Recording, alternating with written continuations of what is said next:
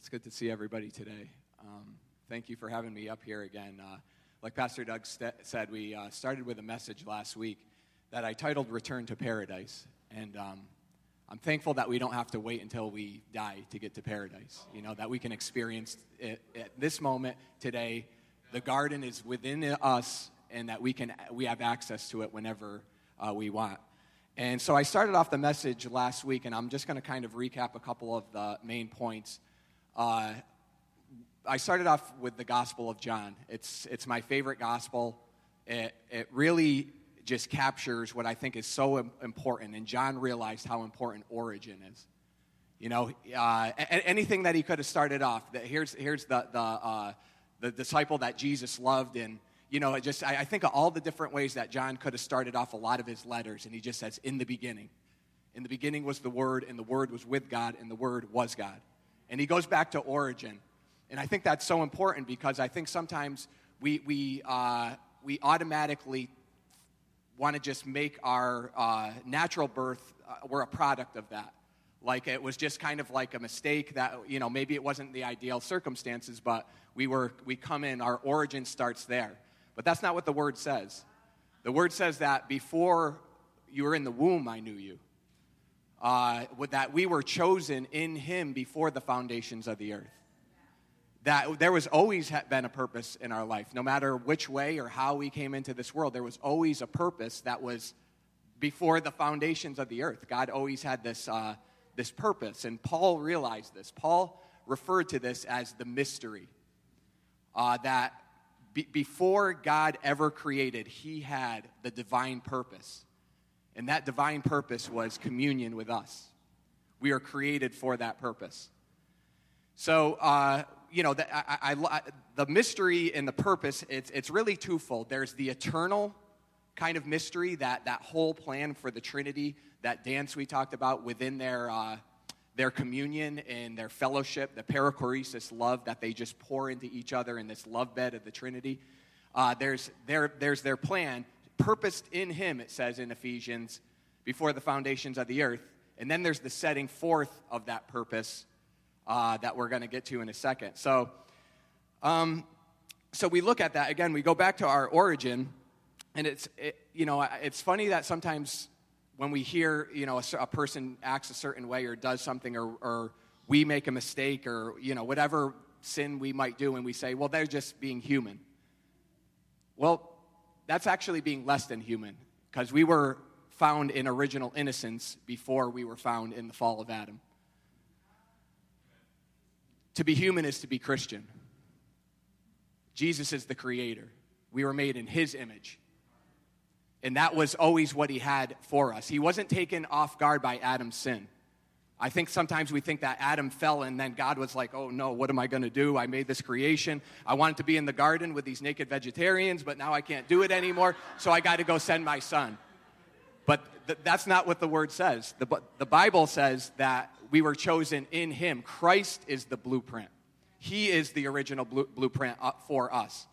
And He came to us to reveal our humanity. So, uh, if we could start off with, let's see here. Let's go with uh, Ephesians 1 1 through 12.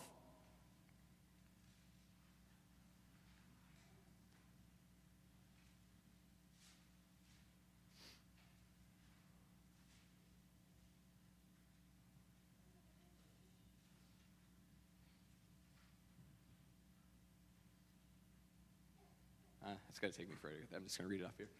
Uh, so, uh, you know, Paul is uh, teaching to the Ephesians, and this is uh, what a lot of theologians consider the highest epistle of Paul. It's, uh, there's, there, there's some deep stuff here in this epistle, there's a lot of mystery in it.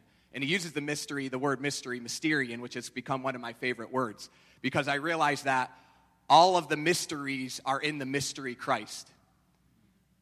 It's, it, it's funny, it says a lot of times the mysteries of the kingdom in different gospel writers, and then Mark says the mystery of the kingdom. Paul refers to Jesus as the mystery. All the unsearchable riches, the depths of the knowledge of God, it's all within Christ. And we have fellowship with the mystery. We have access to this. It's not something that we got to climb into, it's something that we have fellowship with. And this God who wants to disclose himself to us became flesh. The Word became flesh, as we'll talk about later. So, uh, grace to you and peace from God our Father and the Lord Jesus Christ. Blessed be the God and Father of our Lord Jesus Christ, who has blessed us with every spiritual blessing in the heavenly places in Christ, just as He chose us in Him before the foundations of the world. That we should be holy and without blame before Him in love, having predestined us to adoption as sons by Jesus Christ to Himself, according to the good pleasure of His will, to the praise of the glory of His grace, by we, which He made us accepted in the beloved in him we have redemption through his blood, the forgiveness of sins, according to the riches of his grace, which he made to abound toward us in all wisdom and prudence, having made known to us the mystery of his will, according to his good pleasure, which he purposed in himself. This was decided before, again, within the Trinity. They always wanted to create and sweep this creation into their uh, love bed of the Trinity. That is the divine purpose, that is the mystery from eternal. Okay? Uh, that in the dispensation of the fullness of times, he might gather together in one all things in Christ. So now we see the setting forth of that purpose in Christ. So the, the Trinity has planned this from time before, before creation, that we want to create uh, humanity and we want to sweep it into the Trinity. And so the, the, the purpose is set forth in Jesus, the, uh, who Paul often refers to as Jesus is the mystery. So he is the accomplishment of this. Okay? The, he, well, we'll get there later. Okay? So basically, so this is the divine purpose. And with the fall of Adam, as we talked about, we, we have this, uh, this kind of obscuring of who God really is.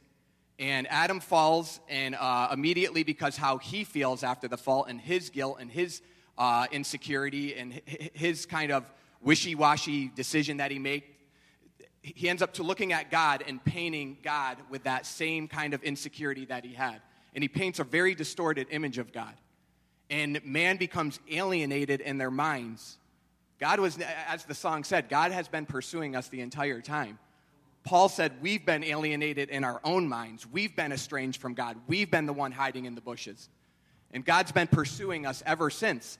And what they've what man has done in that estrangement is to try to build a tower to get back to god through works through religion through you know sacrifices whatever it is they're trying to build this uh, bridge to try to uh, climb up into this this god that they've become estranged from and so uh, what god ultimately ends up doing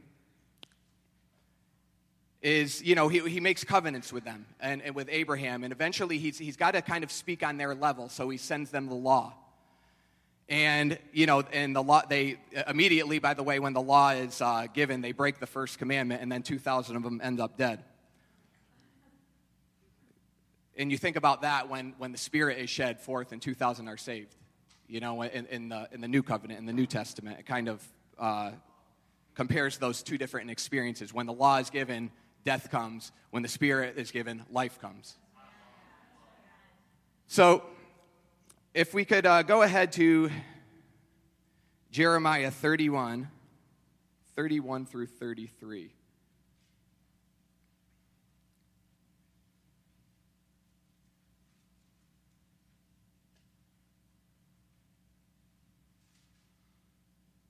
So, again, so the law has been given, and it's, it's by the time we get to some of the prophets like Jeremiah and Isaiah, uh, they start seeing something different. They start seeing that this is not what God had as the best for them. God's plan is always that the new comes out of the old. Okay, the law, the old covenant, uh, out of that would come the new and the new covenant, and the old man would become the new man in the first Adam and then the last Adam. This was always his plan. It's one seamless thought. It's not him making corrections along the way and just coming up with this stuff. And so he's trying to speak on their language with law for a while, but they're really struggling under this law. And they're, and they're, they're not experiencing God's best. So the, uh, the prophets start seeing something different uh, with the mind of God. And they, I mean, whether they're seeing it or not in their own minds, they're speaking it forth. And, uh, they, you know, when, when you look at the Hebraic uh, kind of uh, connotation of, uh, of the word, it's a lot more than just a word on a page. It's, it's God in action. It's, it's, it's, it's spoken word, uh, creating historical event and shaping the destiny and history of the Israelites. It's a very loaded meaning for it. And so, the, so as God, this is happening, we, we got to see that the word has always been on the path to incarnation. Eventually, it's going to be set forth. Okay? And so it says, uh, Jeremiah 31. Okay, 33. Uh, but this is the covenant that I will make with the house of Israel after those days, says the Lord. I will put my law in their minds and write it on their hearts, and I will be their God, and they shall be my people. No more shall every man teach his neighbor and every man his brother, saying, Know the Lord, for they all shall know me, from the least of all, for, the, for they all, I'm sorry, from the least of them to the greatest of them, says the Lord, for I will for, forgive their iniquity and their sin I will remember no more. So we kind of see this, this start developing in, in the minds of the Israelites and of the prophets that the external law on the outside, uh, just kind of cold law, words on the wall that they're trying to uh, develop a relationship with God behaviorally uh, by climbing this kind of uh, hamster wheel of religion is not working. And he's like, and God says, I'm going to make a new covenant with you where I'm going to put this inside of you. And I'm going to put this law, these, these precepts, and all of that I'm going to put inside of you. So if we could go to Isaiah 55, and we're going to look at 8 through 11. 8 through 11.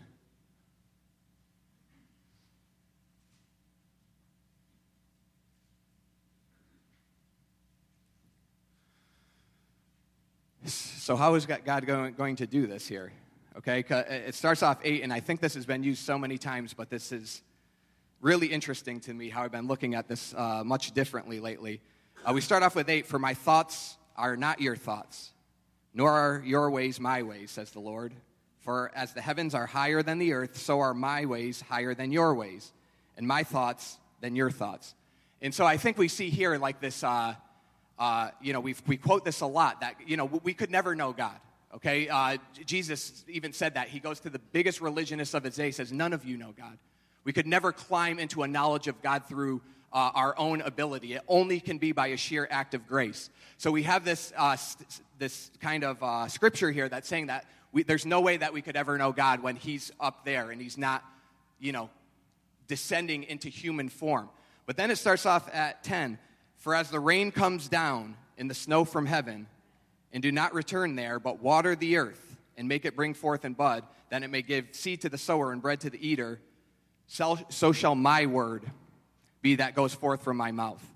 It shall not return to me void, but it shall accomplish what I please, and it shall prosper in the thing for which I sent it. So, who is the Word? Jesus.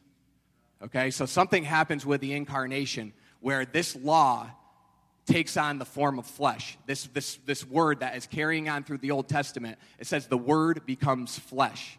It's kind of an interesting way of saying it. We, I think uh, often we think that just means that the word is going to become a man, which is true. It took on uh, the, uh, the flesh of a man, but it says that it was going to penetrate our humanity and it was going to imprint this law into us within the incarnation of Christ. And so, just as God says, My word that I send forth from from my mouth, it's going to permeate the creation. And uh, it's going to accomplish what I set it out to do and raise it back up to the Father. It will not return to me void.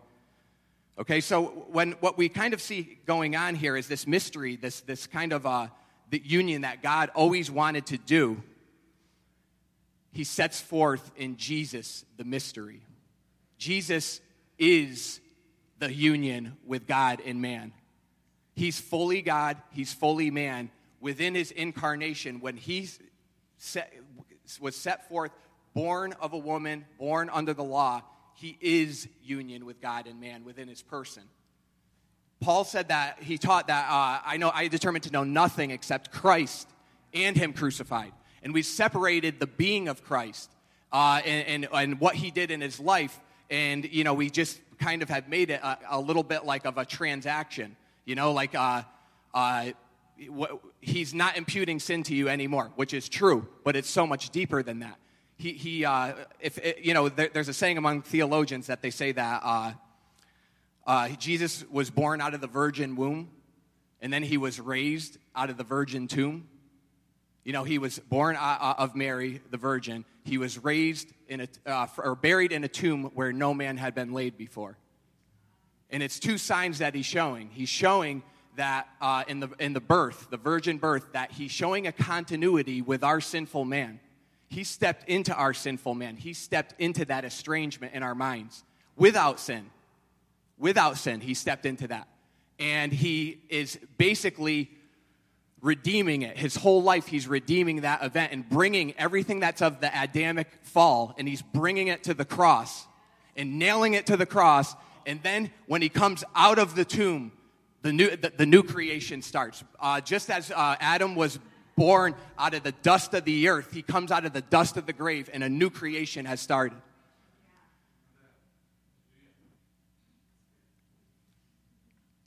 So the Word be- became flesh, and this, this uh, uh, Jesus penetrated our humanity. And, you know, like I said, he, uh, he was, he identified with us. It says that he's, he, uh, in Hebrews, he's not, he, he can uh, sympathize with those to the uttermost because, you know, he's experienced this in our flesh, yet without sin. And so his whole life is redeeming event. Uh, his, so, anyways, let's when the word becomes flesh, okay, uh, we, we think of this as like a, if you would think about a composer, and he was creating a musical piece, the final destination of that piece is not just to sit on a piece of paper, you know? The final destination is for that, to, that music to just continue through the ages, uh, to be played and to, uh, for people to just to echo in their mind and for them to experience it and to live it. And then it goes to the next generation and the next generation. This is a living gospel. We are living epistles. This is inside of us. Uh, jesus uh, took everything that was of the adamic line and he nailed it to the cross. And now we have this new creation realities that we can walk in and that we have access to fully because of what he did. Nothing that we could do. We could never climb into the trinity we could never climb into the Trinity uh, through works or through whatever, whichever way we would try. And that's a good thing because it's a sheer act of grace. If we could go quickly to uh, Matthew 11 27.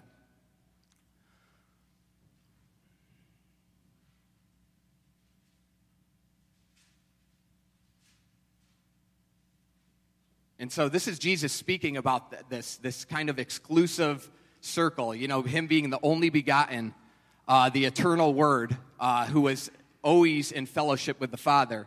And he talks about this exclusive circle. All things have been delivered to me by my Father, and no one knows the Son except the Father, nor does anyone know the Father except the Son, and the one to whom the Son wills to reveal him. So this is a sheer act of grace. When, when, you know, when Jesus is talking about this exclusive relationship that he has with the Father, he says that no, no one knows the Son and no one knows the Father except who I cho- choose to let into this circle. And that is the mystery. That is the plan of God that He wanted to bring us through Jesus' incarnation into harmony in this Trinity. Jesus, again, they call it, it's, it's uh, his, his being is union, right? And his very being, He's fully God and He's fully man. And He's combining these two in eternal union in this relationship uh, with the Father. So, in a lot of ways, we really, you know, I think that we try to uh, strive so much to learn more about God, and, and that's, that's awesome. I mean, I, I, I, I, did, I did it for so long, and, but it was always just such a, like, I, I feel so distant from Him, and I try, and I, and I, and I try to uh, get closer to Him, I just constantly feel this distance, and, and the, the thing is, is that I, I now see that we've been made accepted in the beloved we've been accepted in his relationship with the Father. The, he said, This is my beloved Son in whom I, well, I am well pleased. So we look at the life of Christ in his perfect obedience, his perfect response to God, uh, doing the will of the Father, only doing what the Father does, only saying what the Father says, and, and living this life of per, uh, perfect communion with the Father. And we've been invited to participate in that uh, perfect communion. That's good news. He, we've been accepted into that. And uh, a great way that I heard it explained um, is uh, so that this uh, modern theologian, uh, his name is Baxter Kruger, and he explained that one time he was sitting, he was watching an Ole Miss uh, college football game, and he was kind of had this room off to the side where he was by himself and he was watching the football game. And uh, he's kind of sitting there getting ready for the game by himself. All of a sudden, one, uh, his son comes in and he's totally decked out and he's got like camouflage on his, his face got camo painted on it. He's got like arrows on his back and fake guns and grenades. And one of his friends say, dressed up the same way. Uh, kruger said he's never seen this other kid before. He has no idea who he is. He know, and they just run in and they attack him and they're throwing grenades bouncing him off his head and shooting him with fake arrows and he's just like sitting there like uh, uh laughing and he's enjoying it and they're, and they're, they're wrestling and they're having all of this fun and they end up in a big pile in the middle of the room. And uh, baxter said that he heard god the holy spirit speak to him in that moment. He said pay attention to this. And so he was kind of started thinking about it after and he's like what if what if that uh, what if that friend had just you know knocked on the door knocked on the front door and no, no one answered they you know whatever he could he came in on his own and he walked past that room without his, his uh, Baxter's son. He might have looked in and seen this older guy there. He might have not known who he was. He might assume he's his father, uh, you know, but he doesn't really know. And he certainly wouldn't go in and, and immediately start conversing this with this guy he never saw before, playing with him with, you know. But because the son has seen the father, and has played with the Father and knows the nature of the Father and how good the Father is and how, how uh, he knows him perfect, the, his friend gets to participate in this perfect relationship that he has. So this is what we get, this is what we've been made a part of. It's, there, there's, there is no striving this. We get to participate in Jesus' perfect relationship with the Father. This is really good news.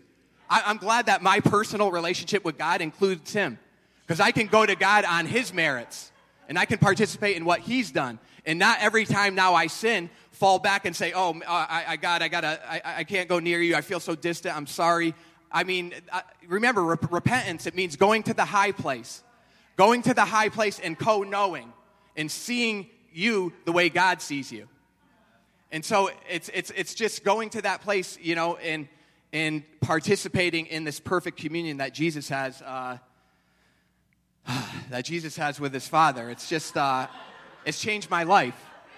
It's really changed my life. I, I used to beat myself up so much.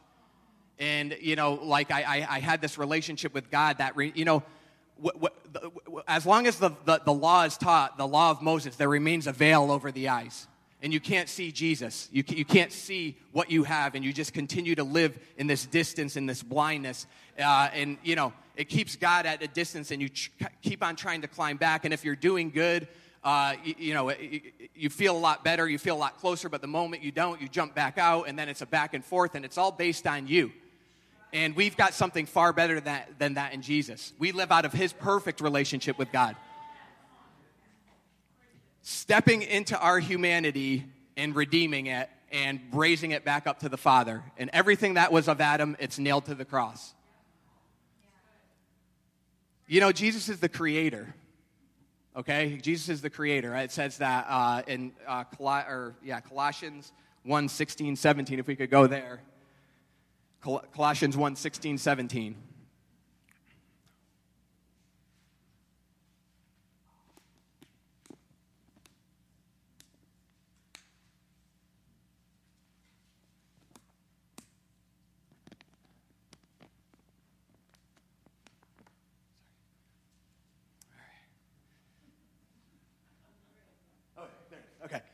For by him, he's referring to Jesus, all things were created that are in heaven and that are on earth, visible and invisible, whether thrones or dominions or principalities or powers, all things were created through him and for him. It's referring, again, it's referring to Jesus. And he is before all things, and in him all things consist. So this is the eternal word, the creator, that has created everything. Nothing has come forth except from him, the creator. And uh, now you have this word being made flesh and stepping into the creation to make a new creation. So the creator is now actually making a new creation from within our humanity. And he's not doing it outside or, you know, he's actually working this thing out within our own humanity.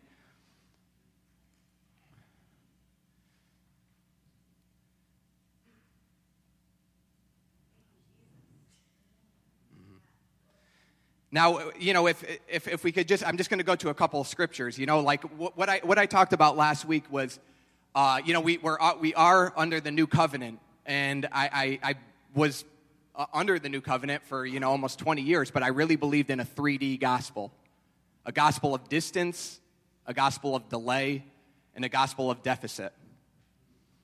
That God's way off in the distance, so whenever he's off in the distance, there's something that you got to do to try to bridge that gap. And it only and religion just keeps on enforcing that distance. It doesn't do anything to get you closer. It only enforces that there's a, a, a separation that doesn't really exist. Uh, a delay that everything was uh, sometime in the future.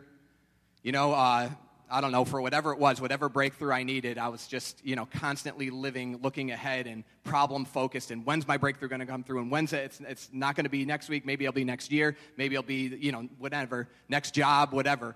Constantly looking ahead and always trying to fix myself up because I thought there was all of this deficit here because I was always looking within myself for righteousness. Well, I was righteous last week because I, I did things pretty good, but, you know, I've kind of lost that this week because I, I, I made a mistake and, uh, you know, kind of developing my own righteousness. And Paul had something to say about his own righteousness. Called, called, called it a pile of crap. Sorry. Uh, that's, that's what he said. He says, I, I count it all dung, you know? And that was a pretty harsh statement that he made, but it, that's what he said. And he said that uh, to the Galatians that were trying to go back to that pile, you're foolish. You foolish Galatians. Who has bewitched you from the grace? Who, who has caused you to go back to this, this uh, law that you have been set free from?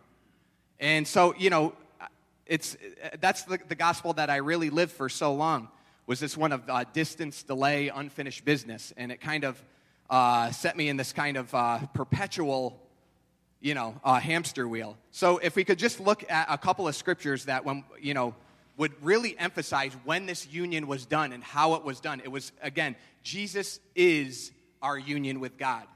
He didn't say, I'm going to teach you the truth, I'm going to show you the way, I'm going to give you life. And he did all of those things. But he says, I am the way, I am the truth, and I am the life. This was done in the incarnation. This is what is this is why Paul taught Christ is the message. Not only did he come teaching a message, his very being is the message. It is union, it is salvation, it is redemption. It, it's, it's everything. Every, that is the mystery. Everything has been done. It is finished. It's been forged in the, and anchored in eternity because Jesus is fully God, the Word eternally from the Father, and He became one like man. The Son of God became the Son of man so that the sons of men could become sons of God. And He came down and He came into His creation and He made a new creation and He raised us back up to the Father okay? So uh, if we could just look at uh, John 14, 20 in the NIV, I, I, I used some different translations. But this is uh, when Jesus was speaking to his disciples. Uh, you know, uh, at some point, I don't know what part of the story this is, but uh, he says, On that day you will realize that I am in my Father, and you are in me, and I am in you. He says, One day you're going to open your eyes. And you're going to see this. You're going to see that the very kingdom is within you before he went to the cross. You know, he went to uh, uh, Zacchaeus' house. And Zacchaeus is saying all this stuff. Uh, yeah, now I'm going to uh, start giving everything that I ripped off. I'm going to give back money and all this. And Jesus says, Today, salvation has come to your house. He hadn't gone to the cross yet. Because Jesus was there, he, he, could say that salvation has come today. He, he, did, he said the resurrection is not sometime off in the future. He said, I am the resurrection and the life. This is all in this person, and, and, and this, is, this is just good news. This is, you know, when we talk about like the Old Testament and you see all of these covenants and remnants, and, uh, you know, first it was uh, the, the, I don't know, I'm probably going to do the pretty poor at this, but I'm just, you know, like the Abrahamic covenant, and, you know, and then, you know, gets to the days of Noah, and, oh, no, we're going to whittle that down, and then it's Israel, but, uh, you know, Israel mess up, then it's Judah, and we kind of see this funnel going all the way down until it's not no longer Israel, it's the one true Israelite. He is the predestined one. He is the chosen one for humanity. He is both the electing God and the electing elected man. But he's chosen all of us in him. This, this Paul uses in Christ over 160 times. You are, you know, uh, he's become uh, to us uh, redemption and, and sanctification and all of these things in Christ. And it, it, he, that's the phrase that he uses. He saw this unity. If we could go to Ephesians 2 5, this is uh, uh, in the Passion Translation. Ephesians 2 5 in the Passion Translation. Well, let's see when this was done. When we were good enough? Even when we were dead and doomed in our many sins, he united us into the very life of Christ and saved us by his wonderful grace. When we were estranged, when we were distant, when we were running away, this is when he did this. And now we have a hard time going before the Father when we've been redeemed and we've been reconciled. And we have a harder time doing it then than when we were first living our, in our sins and He did that for us.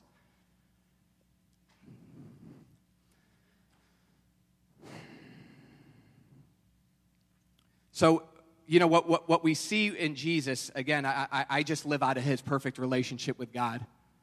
He was the perfect response to the Father he, Rifle talked about this a couple months ago the covenant that God made with himself. This is not, in, in the incarnation, Jesus Christ is fulfilling both the God to man covenant, and he's speaking the word and he's revealing the Father to man, and he's also revealing, or in, as fully man, he's hearing the word and he's responding to it. And he's a covenant forged within the incarnation. That's good news okay? That uh, he's, he's, he's the perfect response to the Father. He lived the perfect life of obedience. By his obedience, many were made righteous. So we, we try to develop these things on our own, and Jesus has already done it. And he just wants us to participate in that. And I promise you, when you see this and you participate in it, you will really start walking these things out. Faith comes before the manifestation, but it's not creating the manifestation, it's only revealing uh, something that already existed.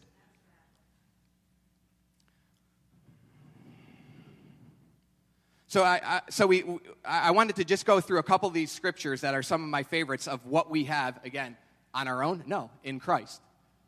Okay, that's where we have to see ourselves. We have to we have to put out we, we, we have His righteousness. We're clothed in it. He he, and it's it's all an act of grace. And we, when we open our eyes to this, we start walking this out ourselves. So if you could see uh, Colossians 2.10 in the Passion Translation, I'm just going to go through a couple of verses. In our own completeness, is now found in him. I said last week, you can't grow in completeness, you can only grow in your awareness of it. We are completely filled with God as Christ's fullness overflows within us. He is the head of every kingdom and authority in the universe. So we're complete in Christ. Not looking at ourselves, the sacraments that, you know, the sacraments were always to take our eyes off ourselves and focus on the bread of life and to see our uh, death and resurrection in his death and resurrection to take our eyes off of ourselves and trying to find righteousness and trying to find holiness in ourselves because of what we did and didn't do. It's all wrapped up in Him, and we're in Him because of what God did. By, uh, by, by an act of God, are you in Christ Jesus? You could never do this on your own. None of us could. And that's awesome because we get to live again over what He did. So if we could go to uh, John 116, and I think, uh, I, I think Brian read this this morning.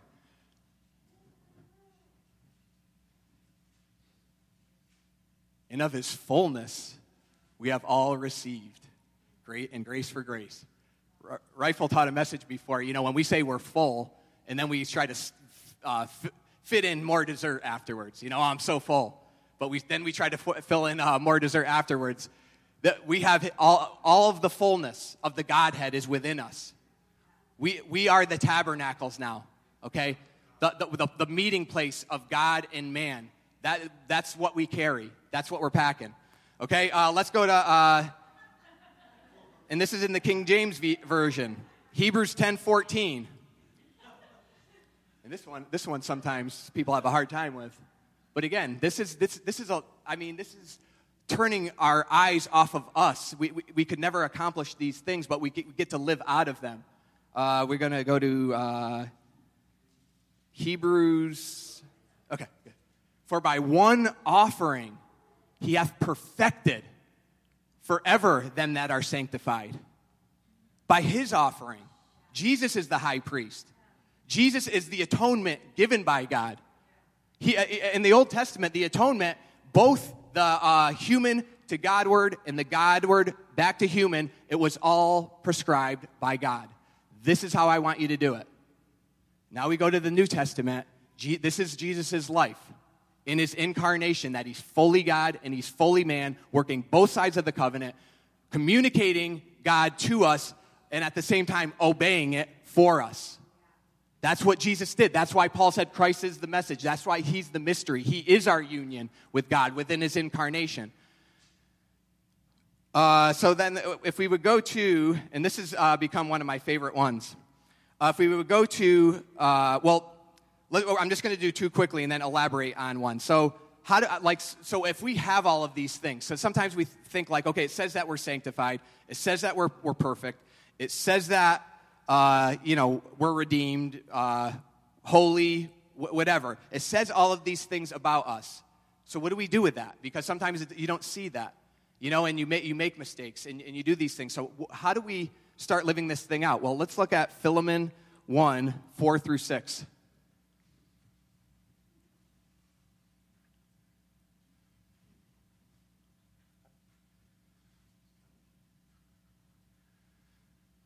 I thank my God, making mention of you always in my prayers, hearing of your love and faith which you have toward the Lord Jesus and toward all the saints, that the sharing of your faith may become effective by the acknowledgement of every good thing which is in you.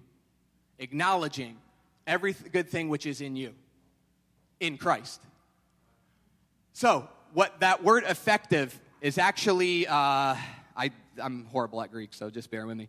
Energes where we get energized. Okay, that's where we get the word energized. So uh, it becomes effective, or it becomes we become energized. Our faith gets built and energized by acknowledging every good thing when we see ourselves in union with Christ in His perfection, His righteousness, His holiness, His re- relationship with the Father, and we realize that that's been bought by Him for us. The Gospels are all about Jesus. Jesus is all about you. You need to really start seeing what was going on in this incarnation. I mean, when we were co crucified with him. I mean, how did that happen? Did we just like jump into him in that moment and then, I mean, this is, this is a very mystical thing, but he, when he stepped into the incarnation, he didn't just come to do something for humanity. That would have been good enough, but it's far better than that. He came to do something as humanity. He brought us to the cross. He brought our old man there. Remember, He's the creator. All life is sustained by Him. Uh, in Him was the light of life. We were chosen in Him before the foundations of the earth. We pre existed our natural birth. And He brought that in His incarnation all the way to the cross, everything that was of the Adamic line, and He cut it short there, and He raised us anew. So uh, now we, I, I, we'll go to uh, 2 Peter 1 1 through 9. Okay. Okay, so uh, yeah. Well, I'm just going to uh, not go through the benediction, but uh, so we'll just start at 3 because this is the best part anyway. As his divine power has given to us all things that pertain to life and godliness.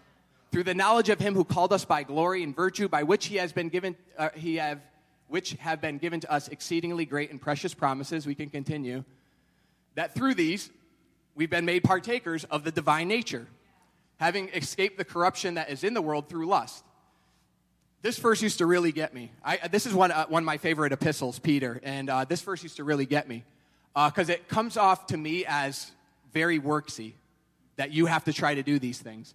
But also for this very reason, giving all diligence. Oh no, add to your faith virtue. And then, you know, it, it used to perceive this as building these things up that you don't have. Okay, now this is where it's really interesting.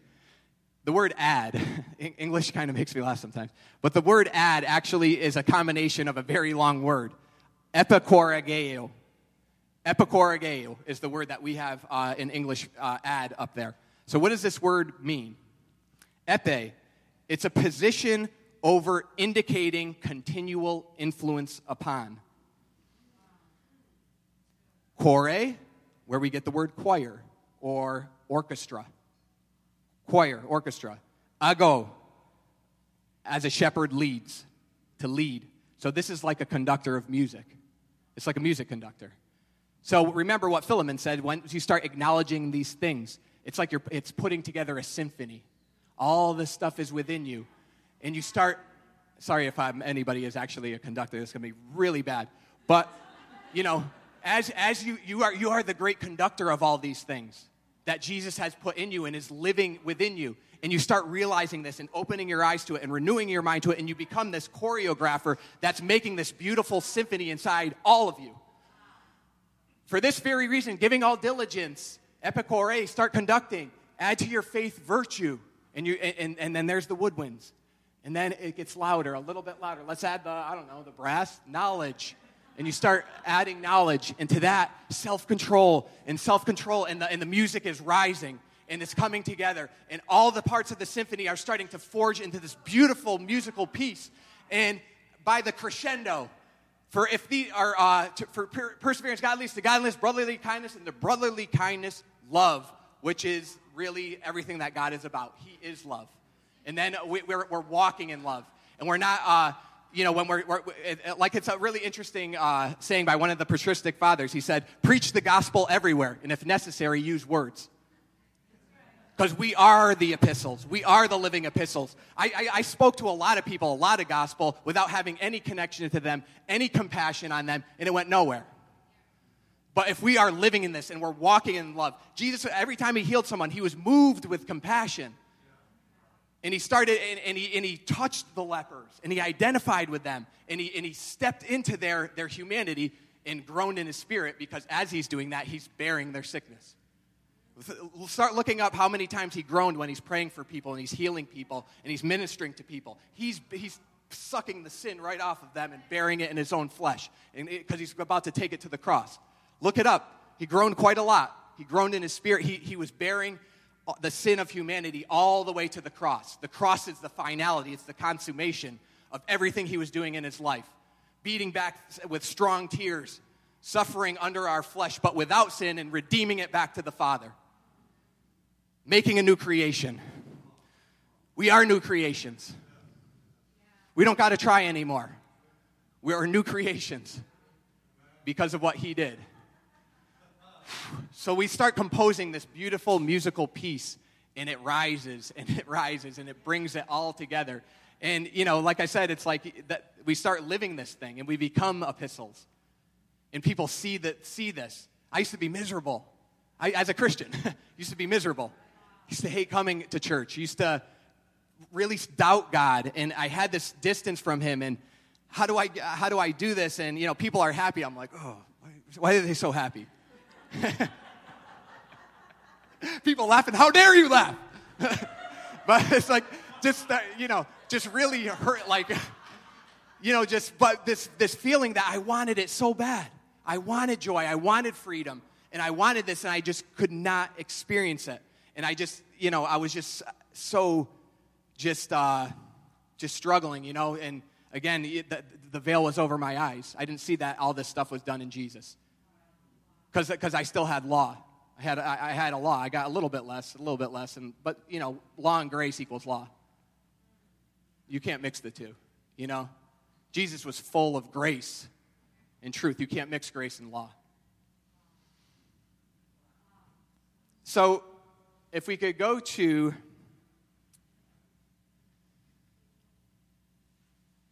I, I just feel like I got to say, say, this one more time. Jesus, ne- or uh, God never planned on us up, upholding our bargain with the covenant. He sent his son to obey the covenant for us. He is the perfect response to the Father. He has the perfect communion with the Father. He was in a closed circle, and he allows us to participate in that. We can't work our ways into that. We just live out of it in freedom, and you're no longer having to you know, whip up yourself into a frenzy. And, you know, I remember somebody, uh, I was at a, the call in New York City when I first became a Christian. I, am from New York, and I was in Queens, New York at the call, and thousands of people, and I see these people just worshiping and burning with passion. And, and I said to my friend, you know, here I'm, I mean, you know, I was totally out of the world, come from the world, uh, pretty worldly background and all that. But I said, I don't have that. And him being sincere, he said, Well, the, the Bible says to love the Lord your God with all your heart, soul, and mind. Man, that, that cut, that cut, and that scripture haunted me. because I, I, I, never, I always would, oh God, I don't, I don't love you. But now, to, you know, I had a prayer answered, so now I'm like up and I, I, feel good and things are going good. I love you, I love you, I love you. But then I start screwing, you know, it, it's law. You know, that, that, that, that scripture that, and, Jesus taught it, it, it's the law. But remember, Jesus is the schoolmaster, or the law is the schoolmaster to Jesus. He was bringing people to an end of their works. So they would be ready to say, oh my goodness, I need a Savior. That's what he was doing, because the, the love divine by the New Testament, on the other side of the cross, herein is the love of God. Not that we loved him, but that he loved us and gave himself for us. And you drink that in, and you start loving God. You don't try to love God, you start loving God. Drink in his love for you. Meditate on his love for you, you know? It's all about, and just, you just drink it in, and all of a sudden you just, it, it's, wow, I feel really good today. God, thank you. You know, it, it, it's just, you know, we're starting at, sorry, we, I was starting at the wrong end. Okay, I was starting at the wrong end and trying to climb into God when I realized that He said it was finished, and I get to live out of that. So let's look at uh, 2 Corinthians, 2 Corinthians 3 14 through 18.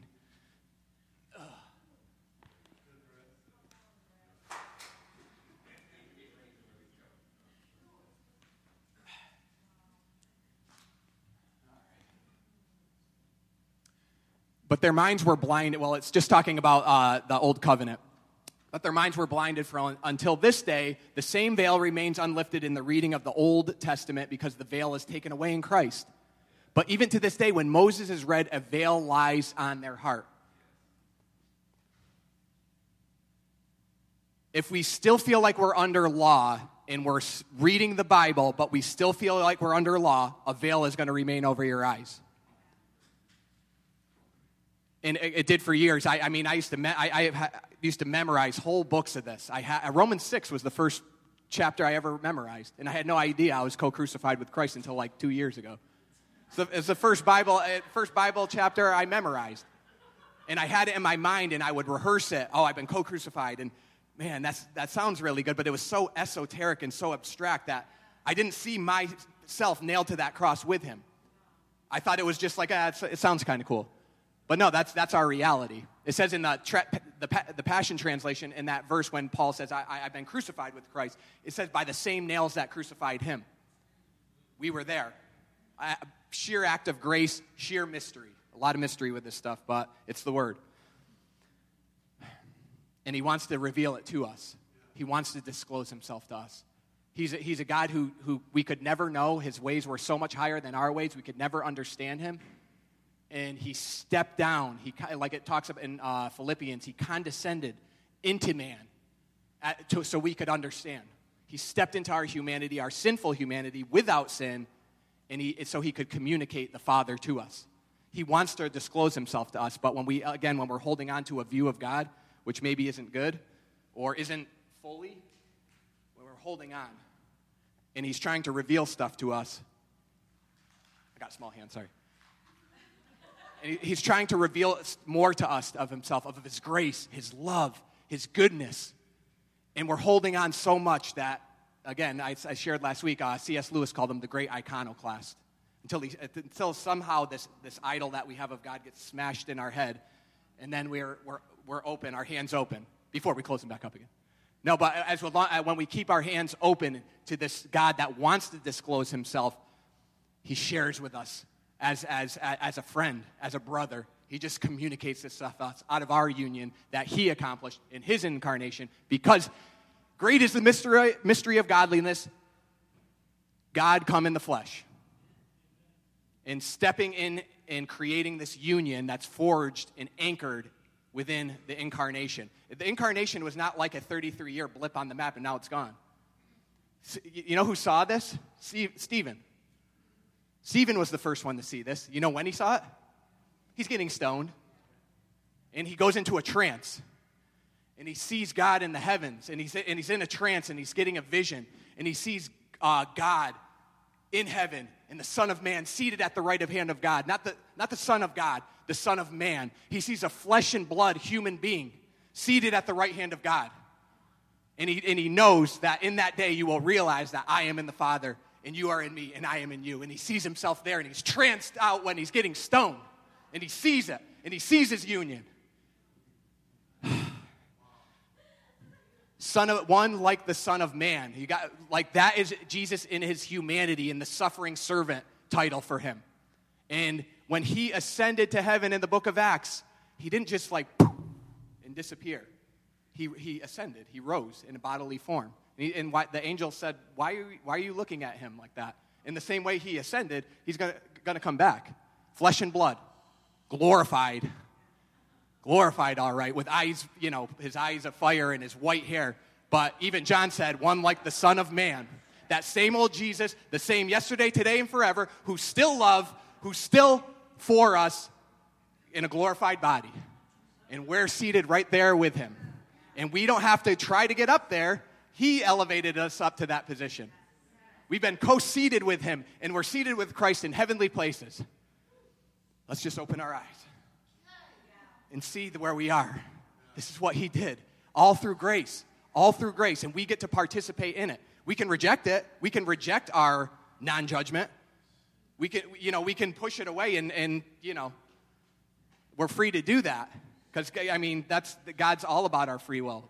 But that, but that's what He did. That's an objective reality, and we can reject it all we want, but it doesn't change what happened. Our faith will manifest it, right? now I know, right? I know. I know what Ryan Basters feels like. and I know what he feels like. Uh, okay, well, uh, all right, I'm getting sidetracked. Okay, now the, now the Lord is the Spirit, and where the Spirit of the Lord, there is liberty. But we all, with unveiled face, beholding as in a mirror the glory of the Lord, are being transformed into the same image from glory to glory, just as by the Spirit of the Lord. As in a mirror, when you look into the reflection, you see a reality in the mirror, but the deeper reality is what's in you. Right?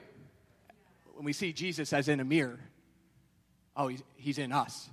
And we start seeing him in our smile and we start seeing Him in our workplace when we're conversing with people, when we're praying for people, when we're loving on our kids or our spouse, or, you know, he, he, that's, that's the word become flesh. He wants us to walk in that and to be that. He is the message. It's not something that we try to get transactionally. So we're being transformed in that image. I shared this last week. Transformed is the metamorphe. It's uh, from the root metameros, which, which means with form. Hamartia, which is the word, Greek word we get for sin. Ha is a negative. Martia comes from meros as well, without form. You're not acting, you're not acting true to yourself. You're not acting, you're forgetting the rock that you were cut from. Awake to righteousness and sin not. Christ is our blueprint, not Adam.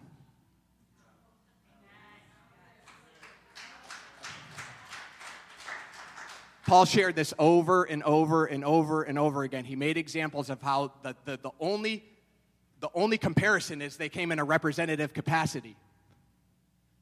That's, that's that, it stops right there. They, they both came as, a, as, in, as in Adam, all die, as in Christ shall all be made alive. They came in a representative capacity. But then you say, man, the first man, the, the Adam was from the earth, earthy. The second one is the Lord from heaven. The first one, and he goes and he shares something about Adam. The second one is the Lord. from, You know, and it is so much more. How much more? How much more in Christ? If we're so willing to accept everything of Adam, everything of Adam, and we own it, and we own his sinful nature, and we own his failures, and we say, yeah, we're just acting human. No, no, no, no. That's less than human. We were going to make mistakes. I probably made one yesterday, maybe this morning even. Yeah, I probably did this morning. But Christ is, uh, Christ is the image. We're the image bearer of Christ. We were found in him before we were lost in Adam. We were chosen in him before the foundations of the world. That's who our real, real identity is. And as we behold, as in a mirror, and we see Christ in our acknowledging every good thing that's within ourselves, conducting the beautiful symphony of music that is inside of us, we're transformed into his image. And we start seeing him. I'm going to uh, end today with a Moroccan parable.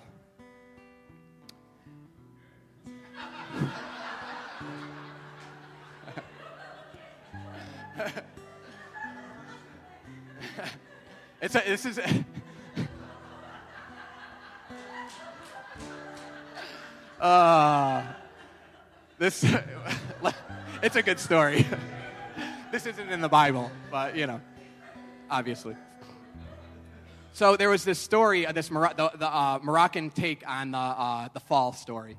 And uh, in, the, in the fall story, uh, Eve is being tempted by Satan, by the devil. And he's trying to convince her that Adam has a lover that's more beautiful than her. And she doesn't believe him at first. He's like, No, I'm telling you, Adam has another lover who's more beautiful than you. Eat the fruit and you'll become more beautiful. Eat the fruit, you'll become more beautiful. Do it yourself, the do it yourself tree, the I am not tree. Eat it yourself and you'll be more beautiful. And so he's like, No, I don't believe you. Go right up in that cave up there and you'll see her. She's up there, she's waiting. Go up there and you'll see this, this girl that's more beautiful than you. And so Eve walks up, the, to, uh, up to the cave and she peer, appear, or appears inside and she walks in and she sees herself in a reflection pool. She doesn't know who she is. She doesn't recognize who she's looking at, and she sees someone more beautiful, and she doesn't think it's her. And then she goes, she eats of the fruit.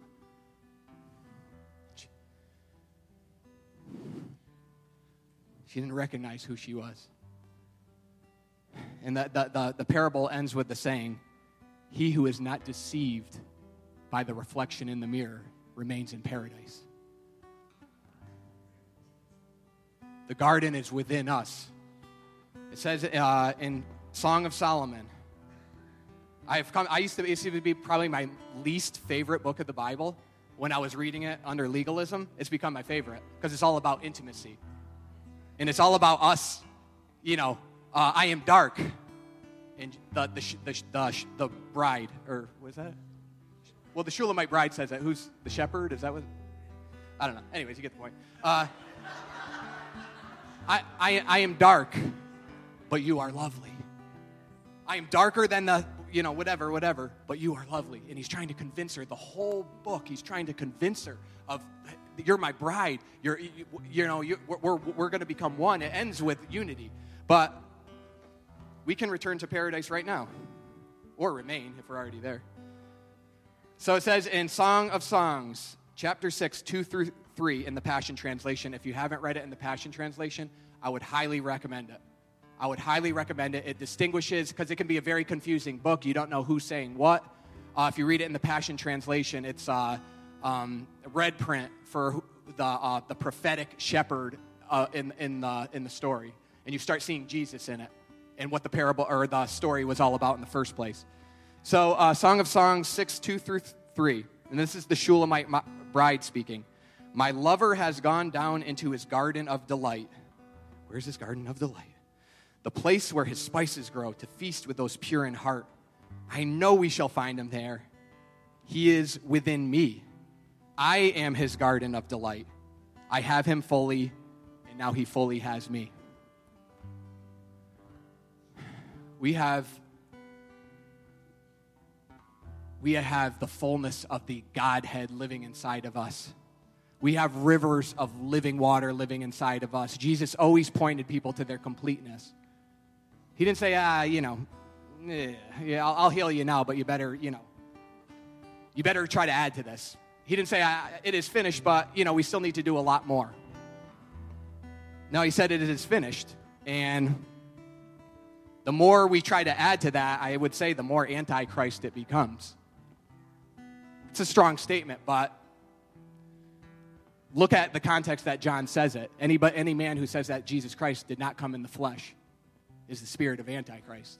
Because a lot of Gnosticism was going on, and they thought that he was like a specter or a spirit or something. But he couldn't, because this was all in uh, Greek paganism, that they believed in uh, what Plato taught that the, the natural world is, uh, is sinful, and the material world is sinful, but the spirit is good. There's no way Jesus could have come in the flesh. Any man who says that he's not uh, Jesus Christ did not come in the flesh, that is the spirit of Antichrist. Because if he didn't come in the flesh, if he didn't bear his sinful flesh, if he didn't nail it to the cross, then we still have this flesh that we need to get rid of and we need to add to his work.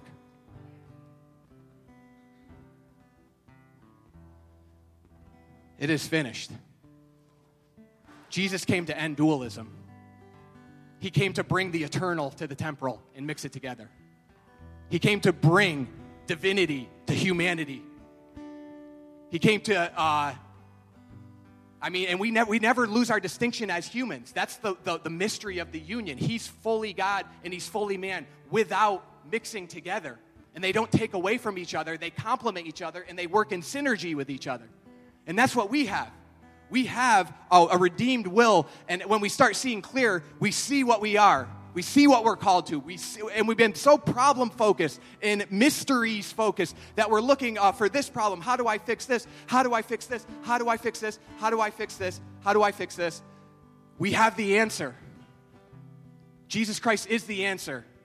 And when we start kind of unpacking what we have in Him, all of these things, these keys start opening up in our lives. You know, Thomas Merton, he said, uh, the artist turns into himself to create, the contemplative turns into God to be created. And the more we start turning into what he's done, into his finished work, into uh, what he did in his perfect response to the Father, in his perfect relationship, his perfect circle that he allowed us to participate in, we just are free to love. We're free to love God. We don't, we don't have to be conned into it and have our arm twisted by the law anymore. This is what you have to do because he did this for you, and you got to feel bad and you got to feel guilty, and you're trying to love God and you're trying and you're trying.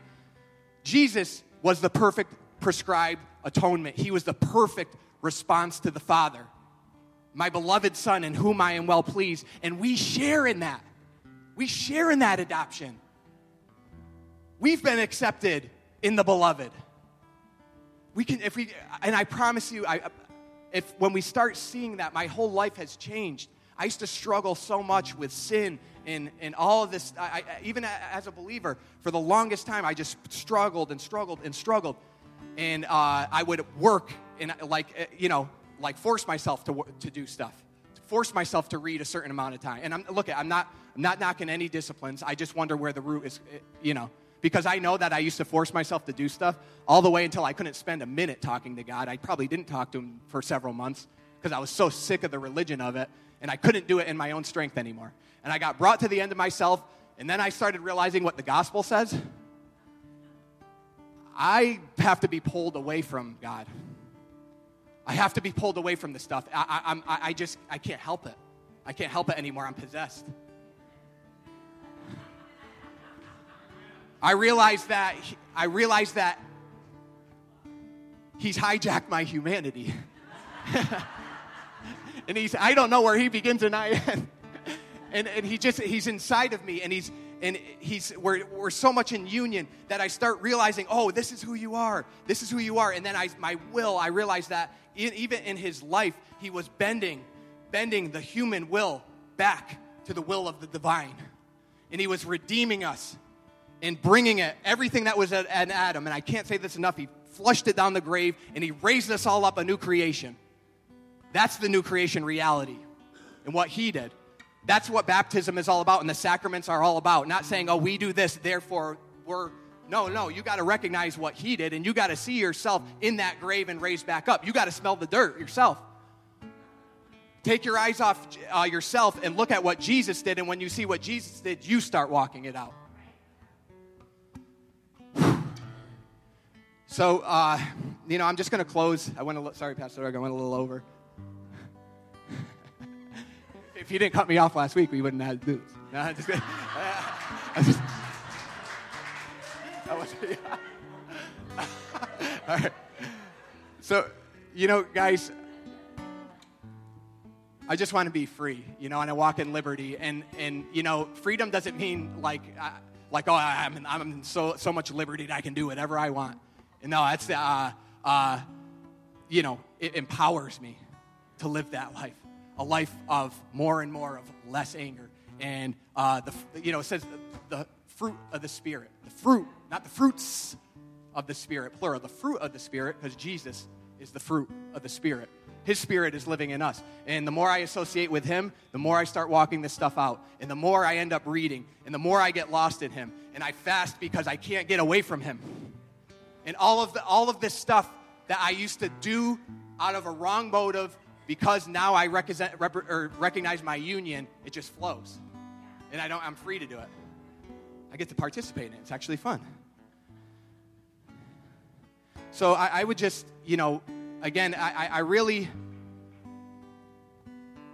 I know that something that I've been called to do is just really communicate identity. You know, uh, we, we, we look at certain identity stuff out in the world and we're so perplexed by it and we don't have identity in the church. And this is where the, the, re, the deepest realities, which are spiritual realities, are going to be birthed into the world. They, it all starts here. This is the womb where Christ's realities get burnt, bo, uh, born in the church. They start here, and, they, and, and like Pastor Doug said with the reconciliation, it all starts here, and then it starts manifesting into the world. So I really feel strongly about identity, because I, I, I've had like an overnight transformation, actually recognizing the reflection in the mirror. So I, I just would, uh, anybody who's struggling at seeing themselves in that way, um, you know, I invite, invite the prayer team up. Um, let's walk out of here different. Because guess what? The, the reality is going to be the reality regardless of how you feel. Regardless if you come up here or not, or, you, you know, that, that reality is going to still be true what Christ did for us and that he, that he lives within us. That's the reality. And if, if we can just have our eyes open to this, you know, Paul just prayed that, man, that a spirit of wisdom and revelation would fall. And people, and people would just see what we're packing, what we have. All the fullness, all the completion, all the perfection. And it's, and it's, and, and it's the most humble life because it has nothing to do with you. But you're the, it's the freest life because you're so found in Him.